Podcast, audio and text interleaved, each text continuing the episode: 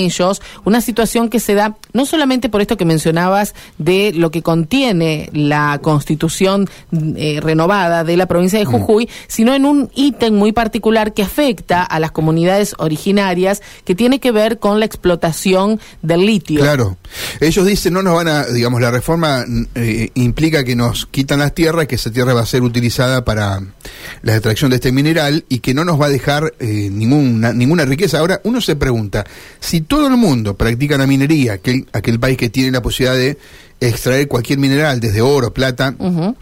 ¿por qué no se puede hacer en Argentina?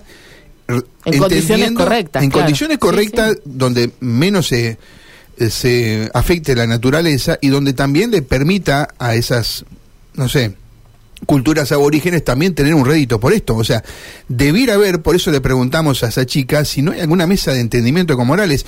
A esta altura uno supone que hay un enfrentamiento ya más político, más personal con Morales, eh, que alguna cuestión que u- obviamente debe ser atendida. Claro. Ahora, increíble porque, claro, uno y, y miraba a Jujuy y los operadores turísticos te dicen, estamos muertos, porque pensamos, a, a, hicimos inversiones para que claro, una fecha muy sea, un, claro, sea una temporada casi récord, claro. y nos encontramos que nos bajaron un setenta por ciento de las reservas, porque la gente, para evitar los problemas, ¿qué hacía? Sacaba las reservas o no, digamos, no directamente, no ni siquiera planeó claro, el viaje claro. a Jujuy, mm. o, por ejemplo, vos tenías que la provincia de Salta estaba rebasada de turismo porque mucha gente cambiaba sus reservas uh-huh. para viajar a Salta, para permanecer en Salta, viste que ese viaje es muy típico, Salta-Jujuy. Tocas las dos destinos, mm, sí. Porque claro. quería evitar estas colas, porque vos, si llegabas a Purmamarca, bueno, tenías que bancarte esa cola, pero si iba más allá, eran dos, tres, cuatro o hasta cinco cortes. A la ida y después de regreso también, claro. Mirá, estaba eh, sí. tratando de hacer memoria. El fin de semana ese del Día de la Bandera, que fue fin de semana largo también, eh, ¿te acordás que fue eh, donde vimos esas imágenes tan brutales en la capital jujeña, donde, claro, comenzaron a tirar cosas y a quemar en la legislatura y demás? Y bueno, ahí es donde eh, comenzó esto activamente, ya unos días antes incluso estaban los cortes estratégicamente ubicados, además, en estos puntos turísticos, ¿no? Así que esa es la fecha desde la cual no se encuentra ningún punto de solución eh, ni por parte del gobierno provincial y mucho menos del gobierno nacional que sí. eh, parece que ha decidido no intervenir, ¿no? Después vamos a seguir esta historia porque da para muchos comentarios, pero nos reclama urgente desde Casa de Gobierno Gaby Asán. Gaby, al aire, vamos. Gracias, Mario Karina. Hay que decir que finalizó el primer encuentro de esta paritaria estatal. A T U P C N se reunieron con las autoridades ministeriales. Vamos a escuchar en este caso a Jorge Molina, quien ya adelantó que hay un cuarto intermedio para el próximo lunes. De, de, de tres meses o de seis meses, la medida, y la medida eh, justamente es la conveniencia y los intereses que los compañeros tengan su salario sin perder comunicación. Ese, ese es nuestro meridiano. Nah, nosotros nunca hacemos especulaciones públicas porque en realidad nosotros tenemos la responsabilidad no de hablar, sino de que eh, lograr acuerdos que signifiquen que la plata llegue al bolsillo de los trabajadores. Eh, yo siempre digo lo mismo, hablar es muy fácil, conseguir resultados concretos no, no es tan sencillo a veces. Jorge Hoffmann, bueno, hasta el próximo lunes entonces no va a haber eh, un porcentaje que se puede enterar uno, que puedan dejar traslucir de acuerdo a este primer encuentro. Sí, sí, además, este, sinceramente no hemos charlado de porcentajes, solo eh, charlamos sobre lo, el concepto en el que estamos de acuerdo sin ninguna duda. Me parece que, que los tres sectores, U P C N, A T E y también los los los los docentes, y por supuesto que en el transcurso de la semana, después que el gobierno termine de hacer la ronda con los otros gremios estatales, vamos a empezar a tener contactos para ir intercambiándonos propuestas, información, etcétera, de manera de llegar al lunes con este, los elementos, si es posible, ya discutidos. La cláusula de revisión se tocaría, se mejoraría, si bien no se utilizó, pero bueno, existe la posibilidad que continúen con ello. ¿Ustedes la pidieron? Eh, yo creo que la cláusula de revisión va a ser un elemento imprescindible por la incertidumbre que tenemos con la inflación. Eh... Si no convertimos al salario en una especie, a la política salarial en una especie de ruleta donde podemos ganar o perder. Y lo más probable es que perdamos. Por eso la cláusula de actualización seguramente va a estar. Eh, o cláusula gatillo, como querramos responderle.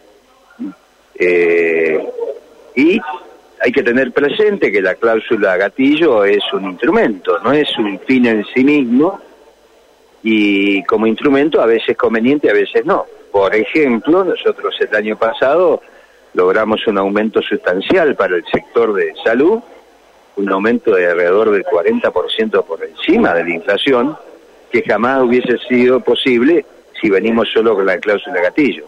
Por eso insisto, es un instrumento y es probable que este sea un instrumento eficaz para la política salarial global de acá a fin de año para garantizar el poder adquisitivo del salario. Pero además vamos a buscar también alguna herramienta para llegar con un dos o tres por ciento a fin de año por encima de la inflación, para ir recuperando, aunque sea de a poco, lo que hemos perdido en la anterior gestión. ¿Lo ideal sería que el acuerdo que intenten cerrar sea hasta fin de año? ¿Eso van a solicitar? Sí, sí, sí. Es lo, es lo ideal, pero cuando hablamos de un acuerdo a, a, hasta fin de año, necesariamente tenemos que incorporar la cláusula de revisión o la, o la cláusula gatillo. Eh, pero bueno, estamos dispuestos a, a, a, hacer, a, a utilizar ese mecanismo de manera de poder, con tranquilidad, tener la garantía de que el salario no se va a deteriorar hasta fin de año, por lo tanto, antes del transcurso del, del año, por lo que eh, eh, la cláusula, como te decía, gatillo o la cláusula de actualización es imprescindible. Se habló de otros temas, me refiero, por ejemplo, a pase a planta permanente, que algunos sectores venían reclamando. Bueno, sí, se planteó la necesidad de agilizar más los trámites de pase a planta. Eh, ahí sobre la mesa se planteó algún criterio, por ejemplo, se hace un expediente con treinta o cuarenta compañeros y a veces el expediente está demorado porque a un compañero le faltan todavía algunos... algunos documentos, algunas documentales, entonces se planteó ahí, bueno, eh, ese compañero que no reúne las condiciones formales, este, no impida que el resto continúe con el expediente, y ese compañero que está atrasado, bueno, pasará en, un, en, en la próxima tanda, así que es una buena noticia. Bueno, ¿lunes entonces a qué hora el nuevo encuentro? ¿El lunes a qué hora? Sí, pero la verdad que no, no nos fijamos ahora. En el correr de las horas seguramente, sí, sí, convocado. Sí, sí, sí, pero no fijamos horas. Gracias, muy amable. Bueno, hasta aquí el, el diálogo que manteníamos con Jorge Hoffmann, el titular de A T E, quien entonces, bueno, nos ratifica un cuarto intermedio para el próximo lunes, sin horario, y que, bueno, tampoco se habló de porcentaje ni de suma, sí, la cláusula de revisión o cláusula gatillo. Um, bueno, estamos esperando ahora la presencia del ministro de Trabajo, Juan Manuel Pucineri, que se encuentra aquí, que estuvo, por supuesto, reunido